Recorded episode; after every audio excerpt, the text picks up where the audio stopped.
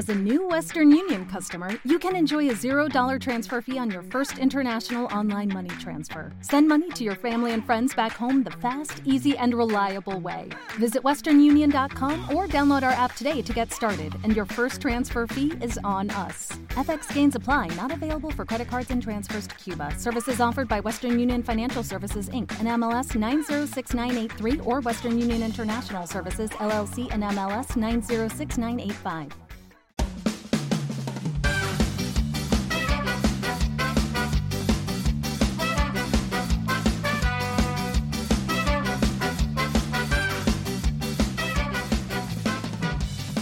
Hola, esto es la ciencia de jaun.com. Yo soy Eneco Huarte Mendicoa y empezamos.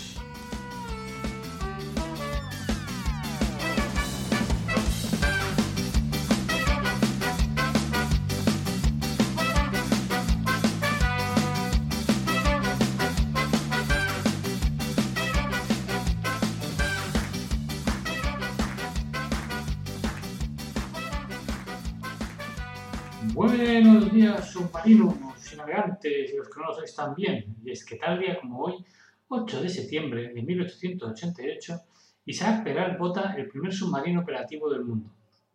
Isaac Peral y Caballero nació en Cartagena el 1 de junio de 1851 y fue un científico, marino y militar, teniente de navío de la Armada e inventor del primer submarino torpedero, conocido como el submarino Peral.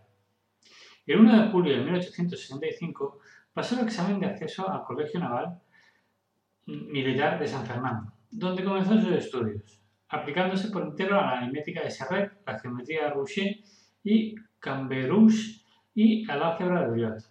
Por su gran facilidad para aprender estas materias, el 26 de diciembre de 1866 se vio el grado de guardamarina de segunda clase, y de hecho sus compañeros llegaron a apodarlo el profundo Isaac. Aparte de las mencionadas materias, se empapó de otras materias más propias de la náutica, como la construcción naval, maniobra, pilotaje, astronomía, historia naval, historia de España, mecánica, física y máquinas de vapor.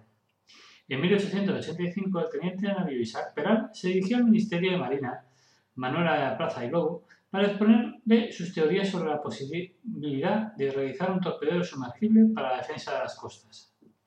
El ministro autorizó la construcción del aparato por la Real Orden del 4 de octubre de 1886, con un crédito inicial de 25.000 pesetas de la época, que fueron algo más. En abril del año siguiente, el nuevo ministro de Marina, Rafael Rodríguez de Arias, autorizó la construcción. El casco era de acero, con forma de, uso, y tres tanques de timado, que achicaban por medio de bombas. La cota máxima de inmersión era de 30 metros, y se controlaba por medio de dos hélices de eje horizontal accionadas eléctricamente.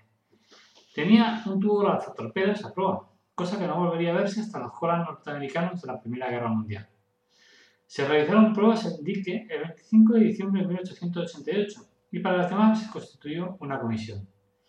Aunque el buque tuvo éxito en los tres simulacros de ataques nocturnos, no tuvo el mismo resultado en el diurno contra Cristóbal Colón y otras unidades menores. Cuando fue detectado a mil metros del crucero, con estos resultados, la Comisión decidió que el buque no superaba los criterios de autonomía, a pesar de que Isaac Peral comprometió una autonomía que el prototipo sí cumplía. A Peral se le concedió la medalla de mérito naval con distintivo rojo por el peligro que corrió durante las pruebas. Pero el, prototipo ya no siguió adelante y se, y se paró todo el proyecto. Como curiosidad final, comentar que fue la primera vez que se usó la propulsión eléctrica en la Armada Española.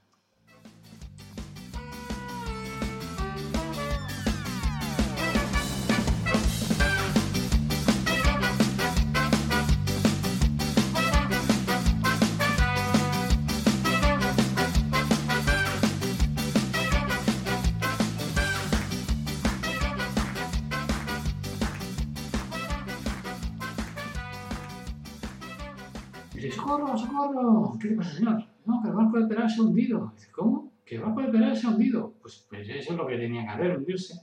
¿Lo has, ¿Lo has saboteado tú? Dice, no, no, no, ¿qué es eso? Pues, ¿por qué se ha hundido? Porque es un submarino y se puede hundir, está hecho para hundirse y navegar por el fondo del mar. Ah, entonces volverá a la superficie. Sí, pues menos mal. Ah, te Bueno, qué bien. Dice, sí, porque es que Peral me debe 100 dólares. Si vuelve me lo pagará. Pues nada, que tengáis un buen día y un beso para todos y todas. ¡Chao!